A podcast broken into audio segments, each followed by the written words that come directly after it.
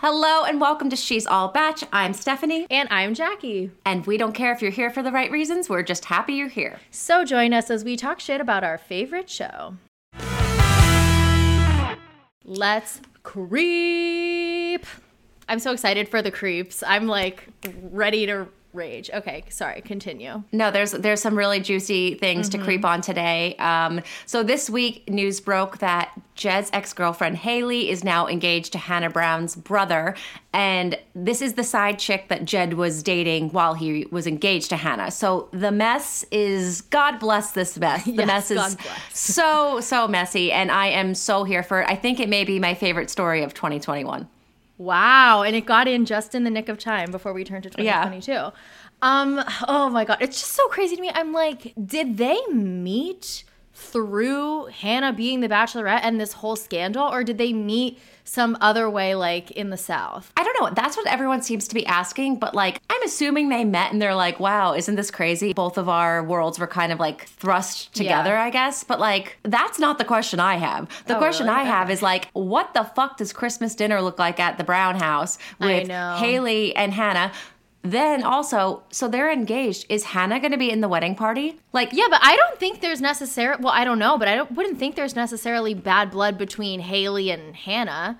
Like, the person to hate here is Jed. Well, no shit. And we support that on this podcast. But they don't follow each other on social media. Hannah, at the time of this recording, did not like any of the posts announcing the engagement. And this is her brother. Yeah, that's her brother. Like, regardless, it's her brother's fiance. Like, you would think she would at least follow them on Instagram. Yeah, that is weird. So, take it a step further. Jed Wyatt, friend of the show, Jed Wyatt, went on his Instagram to acknowledge the story. Mm-hmm. And he posted a selfie video. And when I tell you I got PTSD, I like watching his stories. I didn't even look for it. Someone sent it to me and I'm like, this is literally making me like, give me bad flashbacks. If you don't know what I'm talking about, I was previously the victim of one of Jed's Instagram stories and I've lived to tell the tale. That tale can be found in episode 3. You can go back. But so he took a selfie video and he's basically like, so today I've had multiple tabloids reaching out to me wondering if I wanted to make a statement regarding, I guess, Haley posting or something about her getting engaged to Patrick. And I guess the only thing that I have to state is more of a question. It's like, does he know he's engaged? And that's where it ends. And I'm like, I didn't know what that meant at first. I've realized he's taking I think he's trying to take a jab at Haley, but he doesn't realize that he's also taking a jab at himself. He means, does Patrick know he's engaged just like Jed didn't know they were still in a relationship? Does like Haley make up that she's further along in relationships? But all you're doing, Jed, is reminding everyone that you were an asshole on TV. That's all you're doing with this. Well, it's just also just like, that is such a stretch of a like dig. It's just like, at that point, don't say anything. I don't know why he feels the need to go on his stories and take like a selfie video to explain to his followers what other people are asking him to do, people that he doesn't want to talk to. Yeah, and like, does anyone else think that Jed low-key loves that tabloids are reaching out to him? Jed wants to be relevant. And I feel like this is just feeding his ego because like, when he harassed me, he's like, so this podcast is reaching out to me. I think it like, it fluffs his feathers a little bit. Like he feels like he's a big shot and he's able to share to his followers, like, look, people are reaching out to me. I'm important. Yeah. But so is that kind of implying though that he's not going to respond to any tabloids or give any sort of quote or anything?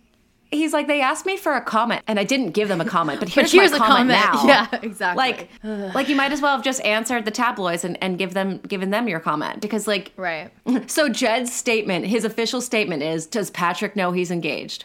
Good one. Like literally good one, Jed. And like, I joked about it on Instagram when this news initially broke that like, Haley is so committed to dragging Jed that she's willing to get engaged to Hannah Brown's brother just to like further get her revenge. Because if they really get married, which I hope they do, I mean, if they're happy, this is going to be a forever reminder of what Jed did. Every other villain gets the privilege of like, time heals all wounds, maybe this will go away. But like, Jed, no, your shady story is going to be reminded to everyone forever. Yeah. Forever. I know. It's just so crazy. Can we go back, though, to speculate how Hannah Brown's brother even found himself to be dating and then engaged to Jed's ex-girlfriend. Like, I really don't understand how all of these... Well, obviously we know how the paths cross, but I'm like, do we? Ugh, I just have so many questions. I need them on the podcast. I feel like we could probably get them. But I know. I think that it could be a trauma bonding thing. Like, Haley was kind of like in the spotlight. The Brown family was in the spotlight. And then maybe there could have been some DMs sliding. Yeah. You know, isn't Haley from Tennessee? I assumed so. I assumed she was from the same area Jed was from, yeah, but I don't know for sure. Yeah, so maybe if there was like some social media connection and then it's like, wow, isn't it crazy that we're both kind of going through this? And then they realize they have stuff in common and Haley wants to make Jed rue the day that she didn't meet him at the dock or he didn't meet her at the dock. Remember that note? He's like, I'll meet you at the dock. Yeah. Ever since Jed didn't meet Haley at the dock, she's been plotting this revenge. Her life mission has been to, like, take down Jed Wyatt. I love it. Yeah. Well, but I guess, like, then I'm also like, why doesn't Hannah, we don't know this for a fact, but seemingly not support it? Because even when she's been asked about it in interviews, she's been like, you know, I just want my brother to be happy, and that's all I'm going to say about that. You know, she doesn't really, like. Would you support it? I don't blame Hannah. No, I'm trying to think. Okay, so if I was engaged to someone, but then found out that they actually had a secret girlfriend, so then I broke up with them, I wouldn't have any ill will towards the girlfriend, you know? But remember, Haley knew that Jed was going on the show. Like, that's she was supportive of him. Like, of him manipulating and deceiving Hannah. Yeah, you're right. Okay. She was not supportive of him getting engaged, but I guess there was some lost in translation there. Yeah, but I guess based on, like, remember when all those texts came out, they were, I guess, kind of in cahoots in the sense that, like, Jed was going on the show for his music. He was going to fake his way through to get to the end, blah, blah, blah. Yeah, okay, good point. But again, back to his quote-unquote statement, like, all he's doing is shedding light on the fact that he still is not taking ownership for being a total douchebag. Like, for him saying, does Patrick even know he's engaged, implies that, like, Haley knew he was going on the show. Haley knew he was free to go get engaged if he wanted. And that's just not the case. It doesn't take a rocket scientist to figure out that Haley let you go on the show to get exposure for your music. Haley did not let you go on the show to get engaged. Haley was under the impression that once you came back from the show, you guys would still be in a relationship. And meet at the dock. And then you ghosted her. Like, it's just, yeah. Haley's sitting there at the fucking dock and you never showed up. She's still at the dock, Jed. She's still sitting there. I'm just picturing Haley, like, for literally the rest of her life, like, growing old at the fucking dock waiting for Jed. I bet she got engaged at the dock. I bet Patrick was there. Yeah. The wedding is at the dock. Like, their house is being built on the dock. They're just going to wait forever. I want to put out a prediction. I see Jed Wyatt getting engaged by the end of 2021. 2021? I thought you were going to say 2022. That is so aggressive. Okay. Like, I'll take that bet. I'll bet you money because I'm like, an aggressive prediction because I feel like Jed does not like to, I don't know. I don't think he likes to be outshined. I think he's probably not happy that Haley's engaged to Hannah Brown's brother. I think he's not happy that the storyline is continuing so far after it all happened. Yeah. That's my thing is I think Jed just wants, well, the weird thing is, like, he wants people to forget, yet he, like, doesn't. Yet he keeps going on his fucking stories, like, talking about it. But I feel like which Jed, isn't. Right, no, exactly, because you would think that's why he would be resentful because, like, he still has to fucking talk about the time he was shitty on a show, but yeah. And, like, oh, just because I have such a personal issue with him and how he behaves, you know what would have made you look like a real stand-up guy? If you had to go on your stories and say, a bunch of tabloids are asking me to comment on Haley and Patrick's engagement, and my statement is, congratulations. You would look like such a stand-up, respectable guy that not everyone has to still hate, but all you did was remind us why we hate you. Oh, you hate him so much. Do better, Jed Wyatt. I love the passion behind your feelings. Yeah. But I don't hate him. And if you are new here, go back to episode 3 because I have reasons for my anger. It's just, the whole thing is insane that it's just like, I can't imagine someone making up like a crazier scenario. You know? This is amazing. But yet it's literally the truth. And I'm like, I wouldn't even think to make that up as like a joke, as like a what if. Like, what if Hannah Brown's brother got engaged to Hannah's ex-fiance's ex-girlfriend? Side chick. Yeah, it's like, what? Side chick. Yeah. If these two end up getting married, Hannah is likely going to be in the wedding party, I would assume. It's his sister. Yeah. Like, could you imagine her bridesmaid speech? Like, so when I first heard of you, it was in People magazine. Right. When you exposed my fiancé for dating you. And things have been so crazy since then. Like, I know. What the fuck? I think Hannah's, like, mature enough, though, to, like, you know, especially if they really are going to get married and now this girl's going to become part of her family, like, she's going to have to find a way to, you know, they don't have to be best friends, but at least, you know, respect the marriage, the relationship. They have to be friendly, you know? She has to, like, figure out a way to do that. I would use this as an opportunity, Hannah. Link up with Haley. Release a YouTube video. And it's like Haley and Hannah are, like, answering all the questions. Like, they have an open conversation where they kind of go into... Because, like, also, we only know Jed's... bullshit side of the story. Mm-hmm. I would love to hear what Haley's side is for real. Yeah, like coming out of her mouth, not through People magazine's filter. Yes, I would love them to sit down and like debunk and like get to the bottom of Jed's lies and what he told her and what he told her and yeah. Yeah. So on one hand, I'm not happy that he's back in the spotlight because I did not like having to go to his Instagram page and go through that emotional trauma that I went through. But on the other hand, I am living for this mess. God bless it. God bless. Pass the popcorn. I'm good. So next up, I creeped on Greg Grippo, and he is like trying to be a hot guy on Instagram, and the guys from his season just will not let him, and I'm obsessed with it. Like, so he posted, he doesn't really post that often. He hasn't posted that many times since Katie's season, and he posted, it's like kind of awkward. He posted a shirtless photo of himself, a selfie, and he's wearing like a little handmade bracelet that his niece made him. Mm-hmm. The caption says, "My niece moved on to making bracelets. Happy holidays." He's shirtless, though. And it's like in the middle of the day, he's wearing pants and he's shirtless. And it's just... It's like a classic, I'm posting a picture trying to be hot, but I'm not going to acknowledge that. So I'm just going to make a caption about like this random bracelet from my niece.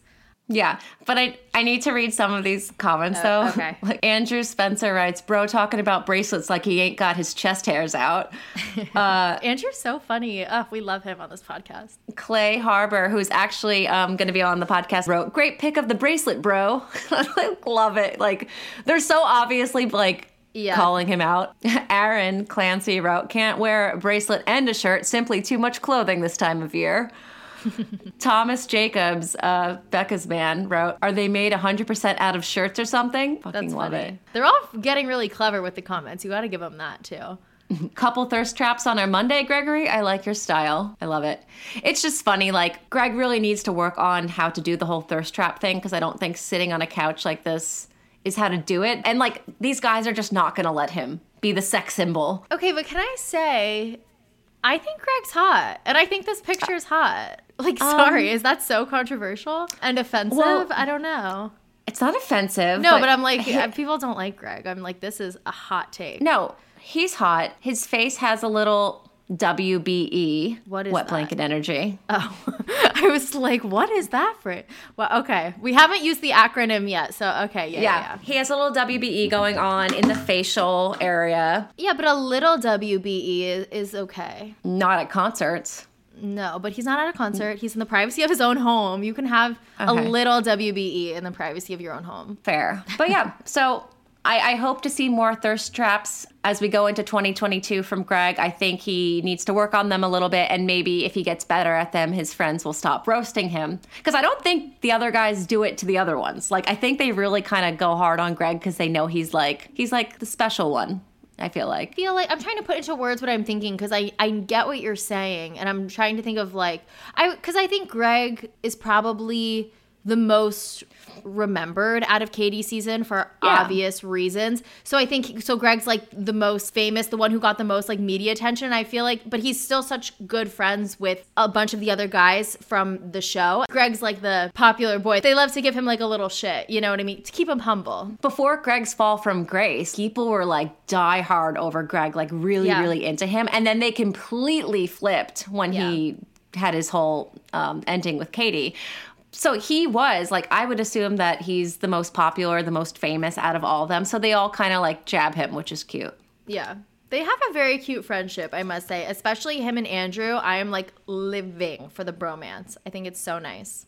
Yeah. Anything involving Andrew makes me happy. Speaking of Andrew, I did a little creeping on Becca Kufrin's page, and Andrew actually asks her if she has any single friends, and she says yes, and it sounds as if she's going to try setting him up. So I was thinking, I can read the exact quote. He writes, does Becca have any single friends, asking for a friend? Becca writes back, oh, do I ever? I'll pull out my best hitch for you. Andrew writes, oh, love that. Let me know. I feel like you guys would make a great double date game night crew. Game night. Becca writes back, it's on. So there's something cheesy, happening. But can I throw something out there, though? Sure. She's saying she's going to set him up with a single friend. Who of Becca's friends is single? Kendall? I'm just, like, constantly trying to get Kendall a date. You're really committed to getting Kendall to be with someone. I don't really see Kendall and Andrew together, because Andrew's, like, so much more goofy, and, like, Kendall, I feel like she's, like, funny, but in a more, like, I'm quirky, I take myself seriously kind of way, you know? Yeah, I think they'd be a great one-night stand. Sure. Both very beautiful people. Yeah. Right. I'm trying to think, okay, who is Becca friends with? All the girls from Ari season. Now I'm trying to think, like, okay, who is single from that season? No one. That's like, no, it's, like, pretty much Kendall. So Kendall. No, I don't like that one. I want to find a better one. I did see someone wrote in the comments Caroline Looney, which was like a rando from Ari's season. I do think her and Becca are friends, but I also don't really see that for Andrew. Wait, what about Natasha? Because she's also friends with Becca. I think they're friends through the podcast world, because Natasha does Clickbait and Becca does Bachelor Happy Hour. And Natasha and Andrew would be like a beautiful couple. Yeah. And they're both like really funny. Huh, maybe. I support that one, and I support Andrew and Kendall. Whichever comes first, I'm happy with. Andrew, you could pick. Yeah. Well, he'll date them. He'll see who gets the rose, you know. Yeah. 2 on 1. All right. So just to kind of close the whole saga that is Katie, John Hershey, and Blake, Katie and John Hershey have officially unfollowed Blake. And I just needed to report that because, again, I've been checking every single week to see, like, what's the status of these people. They can't still be following each other. And Katie and John have officially moved on from Blake. They're no longer following. Damn. That's, like, harsh to me. Is it not to you? Especially knowing how monitored their accounts are, I would think just for, like, appearances' sake, like, just continue following him to be civil, you know? Well, that's why I thought they were following him still in the first place, but I think it's harsher to do a 12 days of messy and have Blake be, we are never getting back together. Like, I think that's more of a slap in the face than unfollowing him. At this point, it's like, you should unfollow him. I guess. Yeah, I guess, like, she wasn't really trying to be civil right off the bat with the messiness. You're right. Yeah. We've talked about this a lot, but I can't help but just, like, feel bad for Blake. I really think he was not treated very nicely by someone who he thought was going to be his wife, someone he thought he was going to marry. And that's shitty. When you, like, you know, shit happens in relationships. Like, it doesn't always work out, but, you know, I would hope that when you're that serious with someone, if you think you're going to marry them, there's at least, like, a mutual respect there to, like, not troll them on the internet with a Taylor Swift song. And yet, here we are. Yeah, and I just went to her page, and she has Going Live with John compilation part 1. And if this is going to be a new series that she's doing, I don't have the energy, Katie. After 12 days of messy, I can't. Call me in 2022. I don't care. Like, how many times do I have to say, I don't know who John Hershey is? As far as I'm concerned, he was never on the fucking show. Like, this is a private relationship, Katie, and that's great. I'm glad you're happy, but this is not a bachelor relationship. It's not. Sorry. I'm not invested in this. I don't care. Sorry. Now I'm getting heated because I'm like, this is so annoying. I feel like Katie, I like Katie. You know, I don't know if that comes off on this podcast, but I really do. But I don't think she's capable of not having everyone giving her attention around her relationships. Why have a new video series with your significant other? If that makes you happy, sure, go for it. But like to come off of the heels of 12 Days of Messy, which she also admitted that she regrets doing. Yeah. I think she actually admitted it in this live. I didn't watch the live, but I read it in an article. I did see that article somewhere. Yeah. She regrets it. So it's like, maybe take a step back from the old interwebs, Katie, and reflect a little, and maybe just hang out with John Hershey off camera. Well, also too, like, she hasn't like really been in the spotlight for that long. Like, it's been a year when she was on Matt's season, became popular, became the Bachelorette. It's not like this is something that she's always had people invested in her life and her relationships for years and years and years, and now it's all gone. It happened pretty quickly and it went away just as fast. So that's why it's like weird to me that she's having a hard time with it. Girl, you were the Bachelorette one time. Like, this is kind of how it works. You're not going to have this long lasting fame. I mean, you know, a year is still a long time. And before this, she was like TikTok famous in some way. People were always like following her every move, I guess. Just like Dale and Claire no longer follow each other. I think it's making a statement. They're done. Blake's been done. So I guess we're done now. And until further notice, we're going to move on from them. Okay. All right. So last episode, we told you guys about Pomp Flowers, and we need to tell you about them again because it's like my new favorite thing. I've never been a big flower person, but we got flowers from Pomp last week.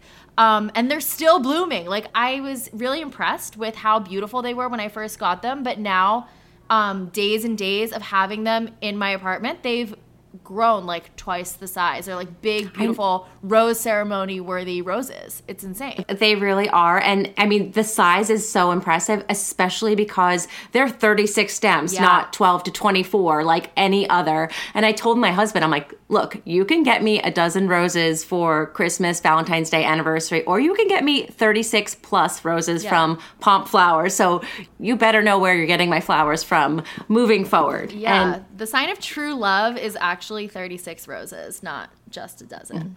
36 plus, Jackie. 36 like plus. Sorry. Minimum. Yes. I know. Minimum. I literally had to search around my whole house to find a vase that would fit this entire bouquet because it was massive. But I loved it. It was so beautiful. Because of COVID this year, I'm not able to see about half my family, which is such a bummer. I still wanted to like send something meaningful, and my grandma has always, always, always loved roses, white roses specifically. And after I got my Pomp bouquet of roses, I was like, this would be perfect. It would make her so happy. So I already ordered them, and they're going to get there by Christmas.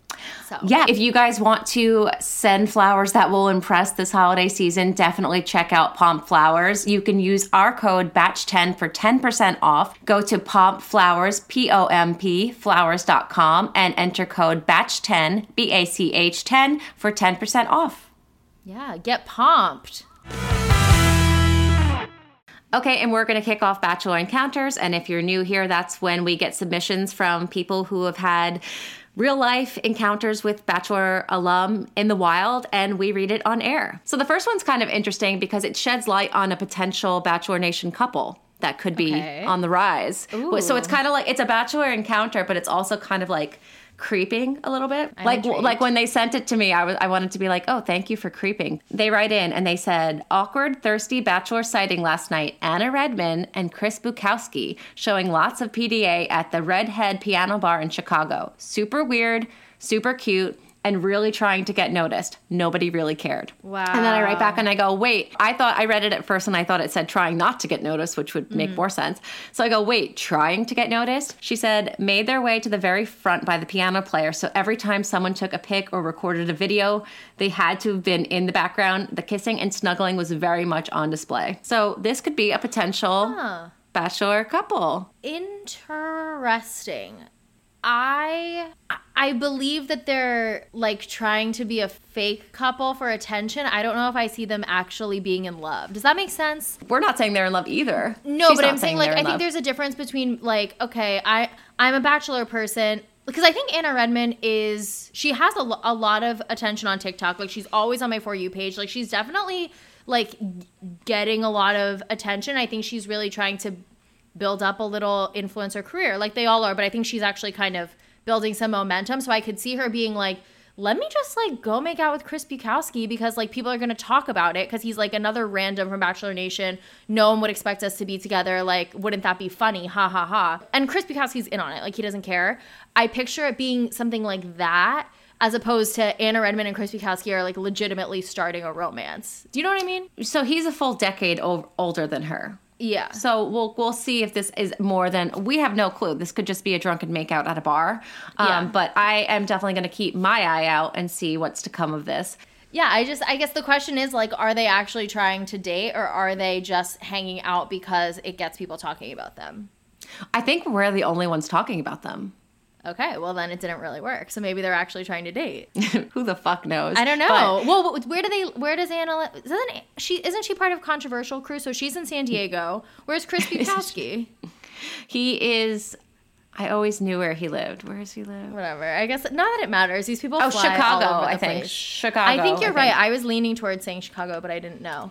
Yeah, so that's just like long distance. I think Chris Bukowski's very charming. Erica Rose, who was on our second episode, she said that too. She's like, he's a very big flirt. He's very charming. I've met him in person. He is really good looking, really charming. So it's not that crazy that he's making out with someone from Bachelor Nation. It could just be some flirtatious thing. Just like a fun moment, yeah. But I think it's funny that, like, to make out next to the piano at a piano bar, like, if you wanted to hide, don't go. That's why I'm like, I don't think they're hiding. I think they're just like, wouldn't this be funny? Yeah. And they thought more people would talk about it, but we're the ones breaking the story. They're like, oh shit, we're on the She's All Batch podcast. Okay, so I have an update, actually.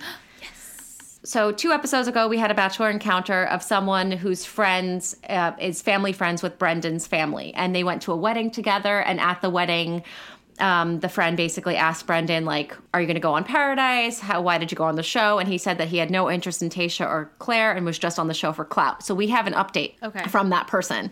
She writes in and she said, more Brendan tea from my bestie. So it's her best friend who's family friends with Brendan. She said, when Paradise was airing, her friend was so shocked that she called Brendan's parents and family, and Brendan's parents said that they were so shocked at what was happening and they were so disappointed in him.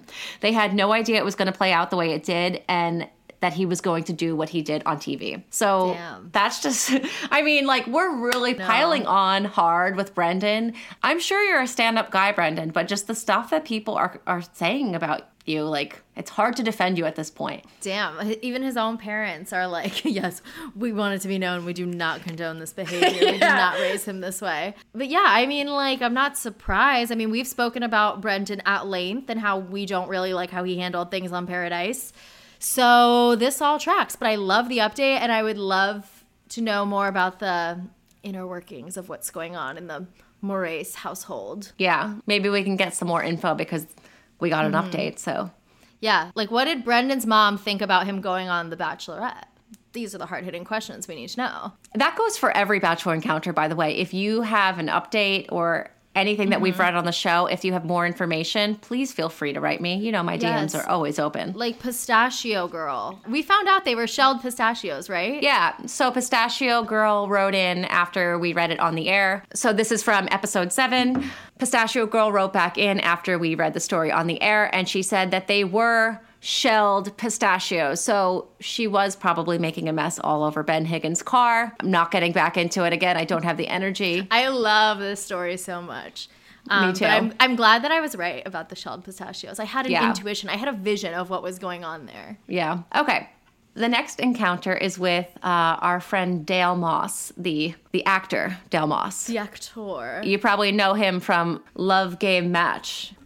So someone wrote in and basically she ran into Dale during a week-long event in Miami. And she wrote, throughout the week, he frequented our space, showing up with several women at a clip to encourage others to come try his workout classes he was hosting at a nearby hotel. Surfcomer is the hotel. At one point, I heard him mention that he had a, quote, brief stint on The Bachelorette. I do not watch the show, so I didn't know if that was true or if he was trying to gain some traction with his audience. Then, towards the end of the week, my friends and I attended the Maxim party with the cover model, And who was trying to have a seat at her table with her? None other than Mr. Fitness himself, Dale.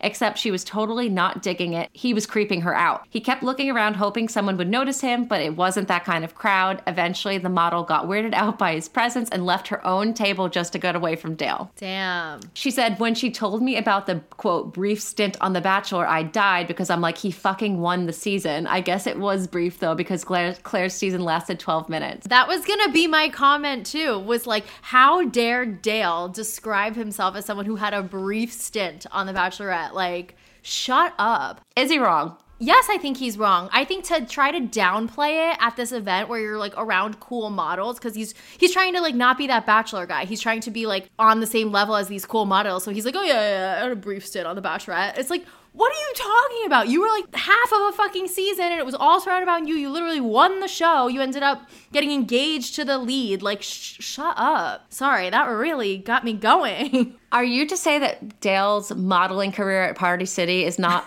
on par with these other models? Because he's a model too. Okay, you're right. All art is valid. Yeah, I'm sure he could pull out a Party City catalog and be like, look, I'm more than just a guy from The Bachelorette. Yeah, I'm also wearing this Superman costume. But yeah, and like, which is it? Like, to call out Bachelorette, but then to downplay it, then don't call it out at all. Pick your battles here. Like, don't use the show to make yourself look cool and then downplay the show because you're embarrassed of it. Like, just don't say it. No one knew who you were anyway. He reminds me a lot of Brendan in the sense that it's like, he is someone who clearly wants clout so badly that he's like fucking it up to get the wrong kind of clout, you know?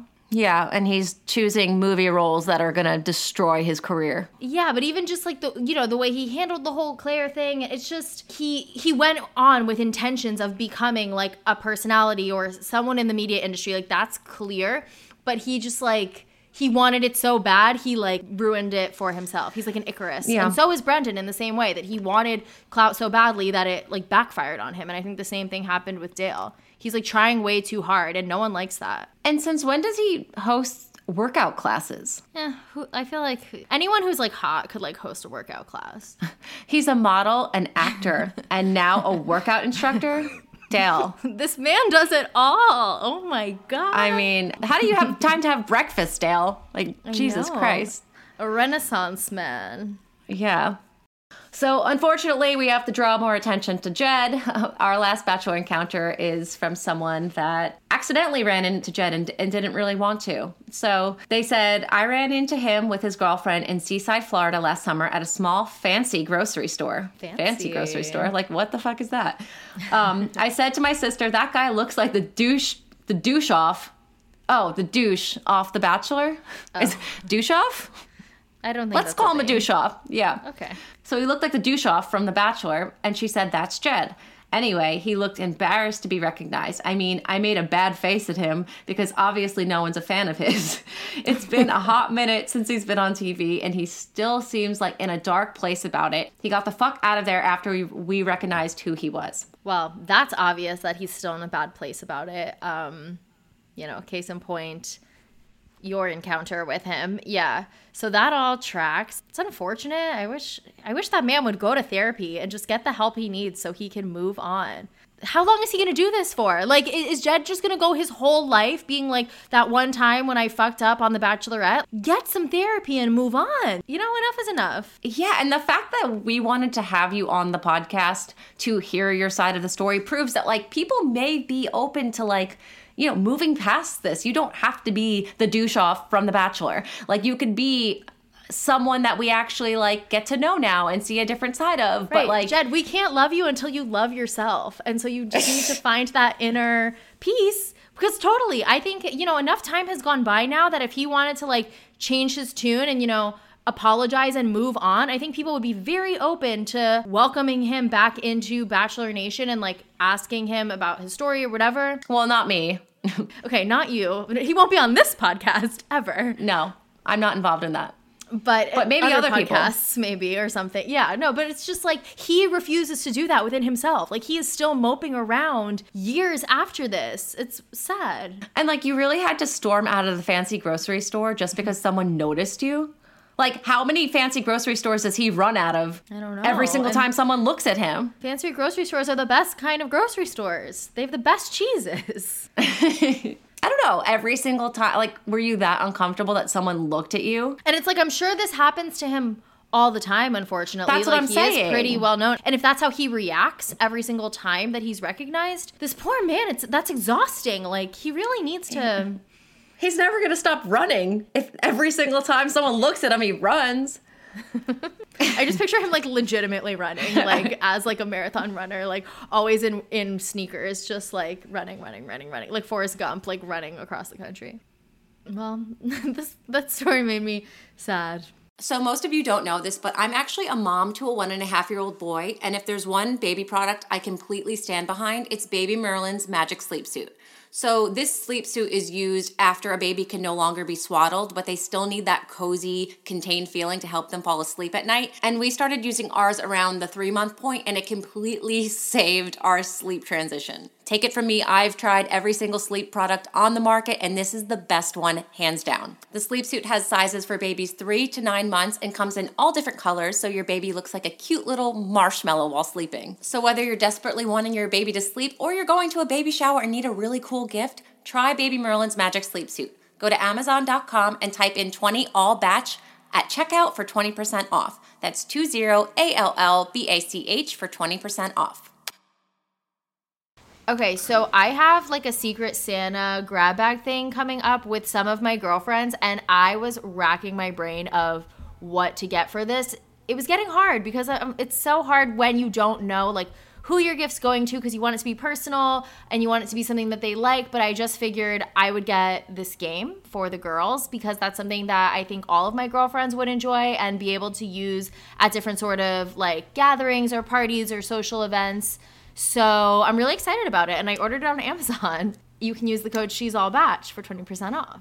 Yeah, we love the game so much. We wanted to make sure you guys could get in on the fun as well. Yeah. So go to Amazon.com, use code She's All Batch, all capital letters, for 20% off, and enjoy being like the hit of your party because you had the best grab bag gift of all your friends. Exactly. If you play it the way where you steal gifts from people, everyone's going to be stealing that gift. That is like my ultimate goal at every single grab bag, and I'm never the person that has like the coolest gift. Until now. Thanks for the girls. Perfect.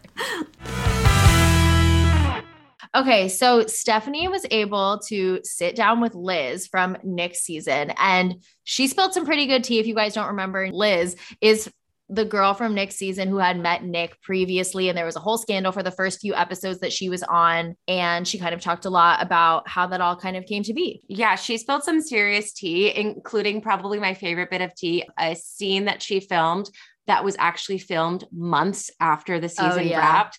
A scene that we all watched on TV thinking it was while the show was being filmed. And in reality, it was after Nick had already chosen Vanessa. So you guys are really going to want to hear this one. This is a really juicy one. Enjoy our interview with Liz. Okay, so we have Liz Sandoz from Nick Viall's season. She's currently now Liz Presta. Thank you, Liz, for coming on. Yeah, thanks so much for having me. We're so excited to chat with you. So you were on Nick's season for just 2 episodes, but you made such a big impact. Like, you were a very memorable person from that season. How did you even end up on the show? Because I know you have the connection through Jade. Yeah, so basically how I ended up on the show, I was in a place in my life where I was ready to like find someone and settle down. And I had kind of been talking to this guy that I really, really like, and it didn't work out. Mm-hmm. And I knew that they were going to start filming The Bachelor like 4 or 5 months later. So I was like, man, maybe I should try to do it. Like, it worked out for my friend at the time. And who knows, like maybe it could work out for me. And so I actually made an audition video, and come to find out the producers and everyone saw it or looked at it. So, basically, I did have a connection, but also they wanted me there for a story. Right. I didn't find out till later. So, because when I was talking to producers going through, like, you have to go through interviews, you go through so much. Mm-hmm. I never once mentioned that I had met Nick before. I never. No way. No, I didn't say any of that. So you were going to go on anyway, like Nick or not? Well, I had kind of had it in my mind. And then when I found out it was him, I was like, oh, well, I met him. Like we had a connection. Mm-hmm. But then from there, like it escalated. Like when they announced that it was him, then things like moved really quickly. Then producers like were calling me, wanted me on. Okay. But the producer that I was talking to didn't even know like any of that until like later when I went to like the main audition, the final interview. The head producer at the time, who's no longer with the show, he was talking to me about it and he brought it up. And so the producer that I was talking to at the time, she's like, what? You met before? You never mentioned any of this to me, like nothing. And I'm like, well, I didn't want it to be about that. So yeah, I didn't find out till later that basically they wanted me there just so that there was drama in the beginning. Yeah. Well, I thought it was interesting because Nick was announced so last minute, like it was actually supposed to be Luke Pell. So were you, when you sent the audition tape, who were you picturing? Honestly, like I just wanted to go to see if I could meet somebody. Okay.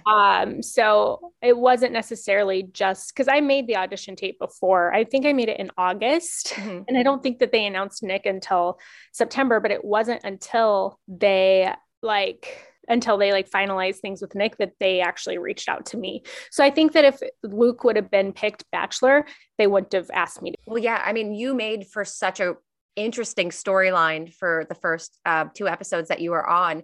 You actually walked out of the limo and you didn't say your name. Like you didn't mm-hmm. want to let him know. Was that your idea or was that something pushed? That was pushed. Okay. And that's the thing that like, it's hard because I look back and so many of the decisions were influenced by my producer on the show. Mm-hmm. But I also look back and I don't care. Like I didn't want to like looking back, I'm like glad I didn't end up with him. I'm glad, you know what I mean? Like, yeah. But at the same time, like it just fed into their narrative. Right. And that's not who I am. So I had a completely different entrance picked out.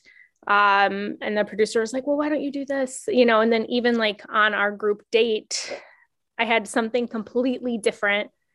We were supposed to do like a breakup and I had like a rap because I'm like a silly person. So I was mm-hmm. going to break up with him in like a rap song. And she just like, also I drank a lot on the show. Well, I'm sure everyone does. No, but this was before they made that rule. Cause now right. rules in place because of what happened on Paradise.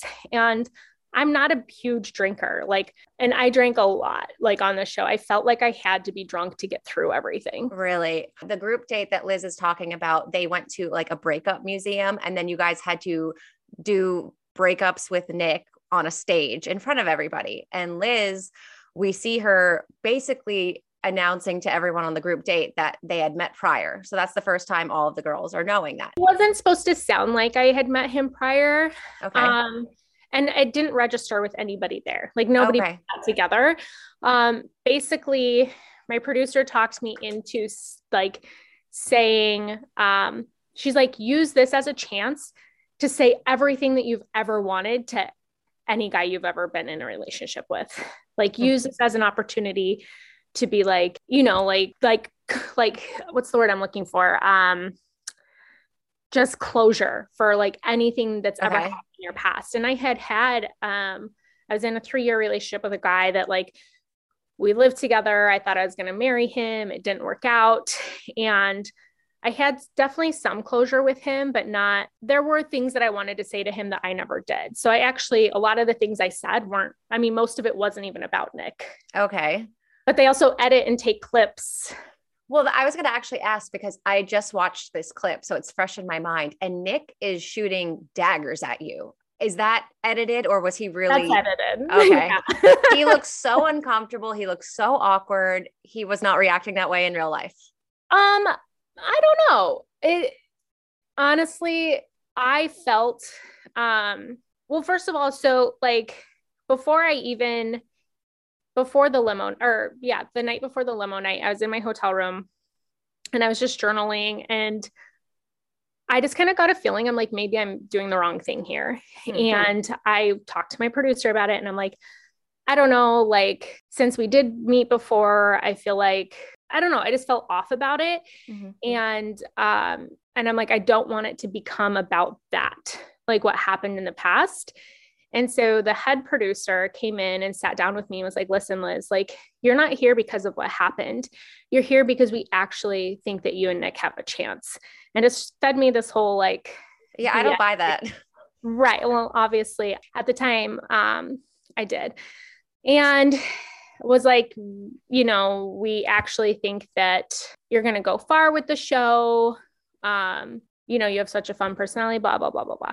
So I do the limo night, and they told me they weren't going to make it about what happened in the past.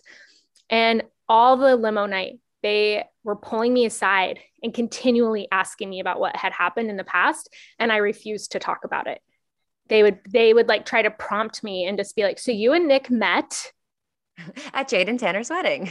And I wouldn't say anything. Wow. And so, and I'm like, crap, like, and I just kept asking, I was like, can I please just talk to him? Like, I really just want to talk to him because I was uncomfortable with my entrance. I was uncomfortable with all the interviews. Mm-hmm. And so then they like push. I don't think I talked to him until like 3 or 4 in the morning. I don't even remember what time. So it had been like a while. And, finally we talked, but it's just, it goes so fast and you like really don't have time. Right. And, so fast forward to the group date, he was very cold to me the entire time mm-hmm. on the group date. And, I'm like, I can't even like, you know, I found out, I think like he and my dad shared the same birthday and we were filming right around that time. I was like, oh, it's my dad's birthday too. And he's like, oh, like, just like no acknowledgement. Like I couldn't engage in a conversation with him. I couldn't like anything. And I felt nothing. Like when I saw him again, there was just like mm-hmm. no connection. I saw him connecting with other people. I had started at the house to like get really close to Danielle Maltby, and she had gone on a I think she was the first one-on-one date. Mm-hmm. And, she had such a great time and they had such a great connection. I'm like, that's awesome. And I'm like, I feel nothing. I feel awkward. I feel like I shouldn't be here.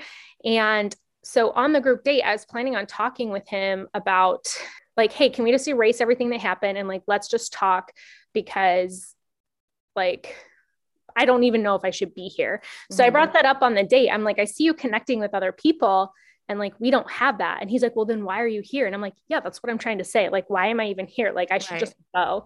So I was planning on just basically having a conversation with him to like, see if it was even worth me staying.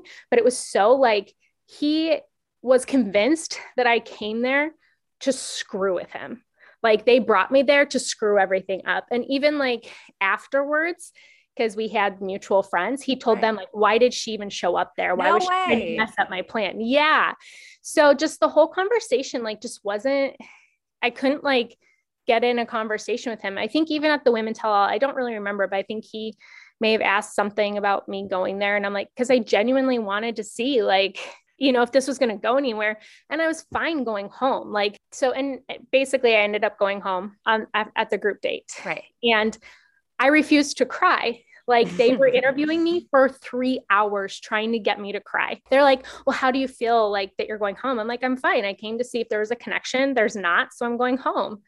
And like, finally they brought up like family things that they knew about me, like just different things to try to get me to cry. And they still didn't use like really any of that footage. I don't think of me leaving. I think it was just like me walking away basically mm-hmm. because they wanted this reaction, and it ended up like not even being a thing. Like he went to the house and told the girls, but like, it wasn't a big deal. But you know what? You were used because him saying to the girls, like, I have to admit it, we had sex. They used that line in the promos leading up to the series. And everyone's like, wait, he had sex with a girl on the show. So that then it sounds like he had sex with someone on the show, right. as a, you know, and it just totally made the craze around the show even bigger. So that's what they wanted the whole time. Right. Well, the crazy thing is, since I refused to talk about it while I was there, after I already got home. So this is end of September, they come to Vegas where I was living at the time in December. Cause they're like, you know what? They played it off again. And I bought into it. Like, you didn't really get very much like airtime, whatever. They're like, we want to just do an intro video of you so that people can kind of get to know you before. So After the show though. Yeah. Wow. Months later. And so I'm like, whatever, I'll do an intro. So I did an intro, and that was the first time I ever said, we met at Jade and Tanner's wedding and we had sex. And they used those lines over and over through. Yeah. Which I never once said when we were at the house. No way. There. Yeah, totally. So that's one of my questions. I was like, yeah. I literally have written down, did producers just ask you about it over and over, or were they replaying the same clips? So it's pretty much both from but it was taken from my intro interview months later.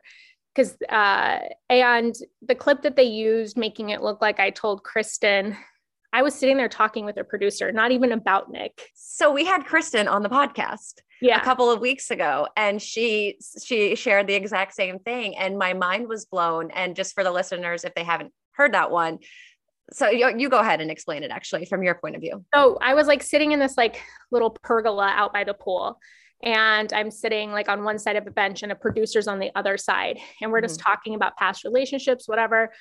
And she's acting like she's my best friend, like all of them do. And so we're just talking. And then a little bit later, I noticed out of the corner of my eye, I'm like, there's a camera right there.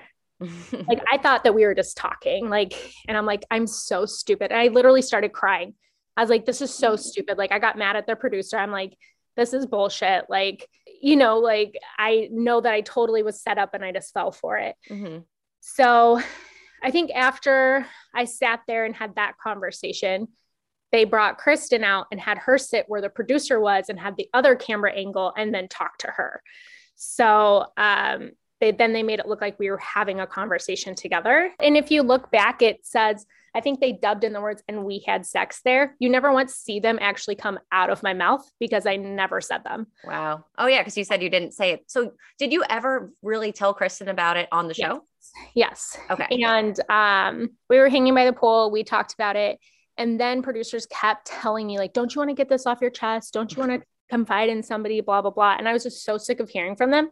So I was like, hey, Kristen, like, let's have this conversation. They like want to film it. So she and I actually sat down and had the conversation for the cameras, and they didn't use any of that footage because she was actually cool about it. You know what I mean? Like, yeah. Okay. So when you saw the manipulated scene of you and Kristen talking, but it wasn't really you guys talking. You didn't know about that till it aired, I'm assuming. I didn't know they were going to use it like that. But when I was sitting there talking with the producer, I was like, crap, like, I know I'm being filled right now. I know that I was talking about different things that they're probably going to be able to use to make it look like something else.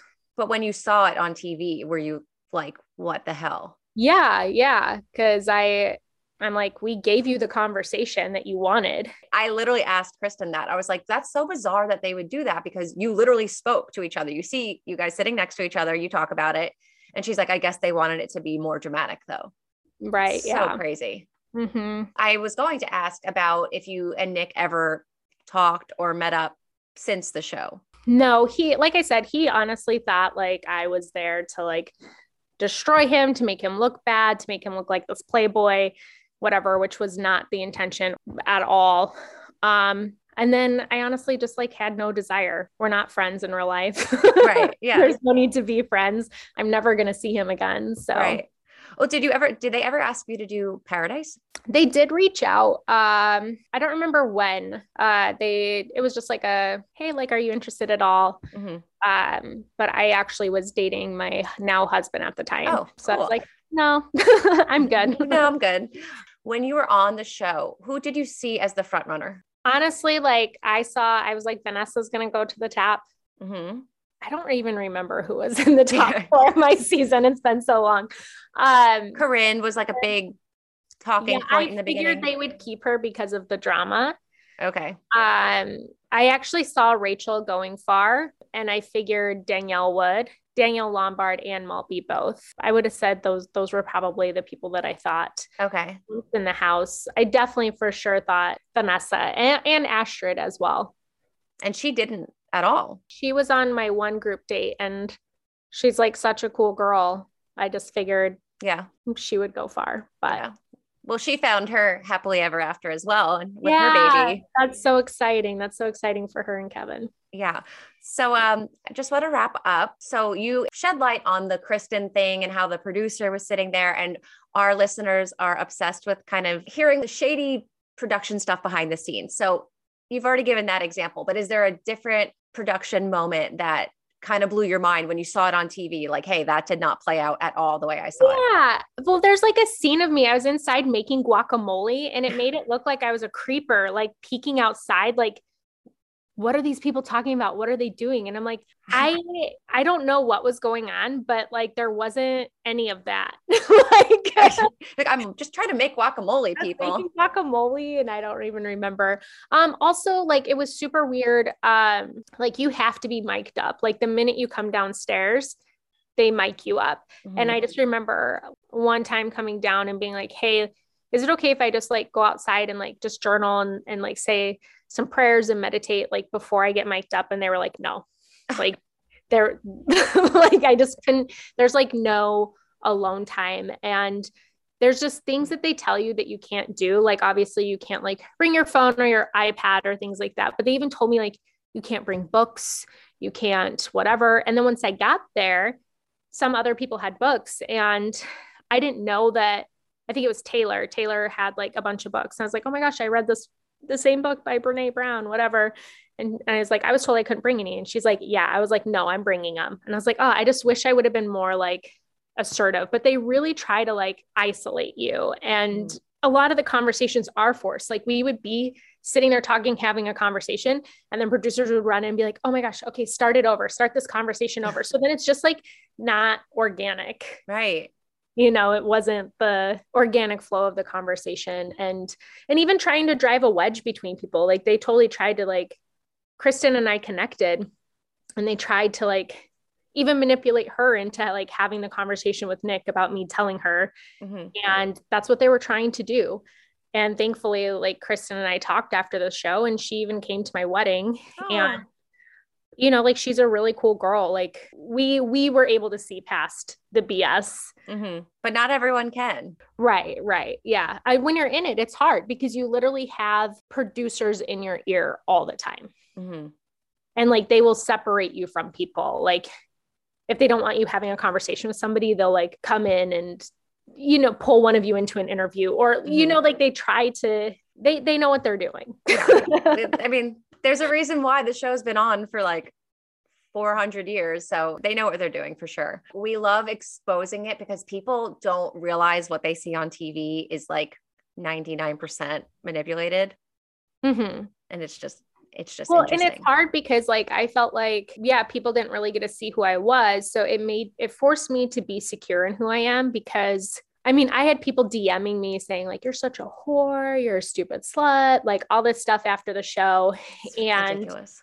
And that was like hurtful at first. And I'm like, okay, these people don't even know me. I have to be confident in who I am and like the people who know me. But it was also really hard because I come from like a really good Christian family. And now my entire family knows I had a 1-night stand with this guy. Right. So I had to deal with that. And that was hard.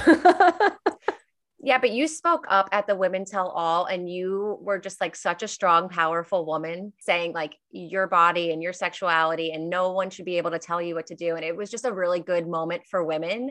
So I think it's all worth it to me. Yeah. Well, and that was nice that they gave me that. Yes. And that's like, that's also what they said there. I think that they did kind of feel bad, because I knew one of the producers, like, I'd met him through Jade like the year before, and he was one of the head producers at the time. He's no longer with the show, and he was just like a really cool guy. And I still think he is, but he also has a job to do. Right. And I do feel like they kind of felt bad because not that there's like that girl or whatever, but I'm not like, they know I didn't come there for that. I didn't go on the show for that attention or to talk like, oh, I slept with Nick. And you know what I mean? Like, that was not it at all. So with the Women Tell All, I almost didn't even want to go. And they're like, listen, we want to give you a chance to talk. And I'm like, okay. So it was nice that they gave me that, because I felt like it gave people a chance to maybe see me a different way. Yeah, it definitely did.